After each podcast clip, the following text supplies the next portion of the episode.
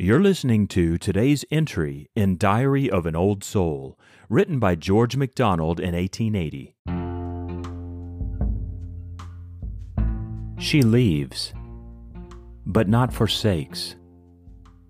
Oft in the night, oft at midday when all is still around, sudden will rise, in dim pathetic light, some childish memory of household bliss or sorrow by love's service robed and crowned.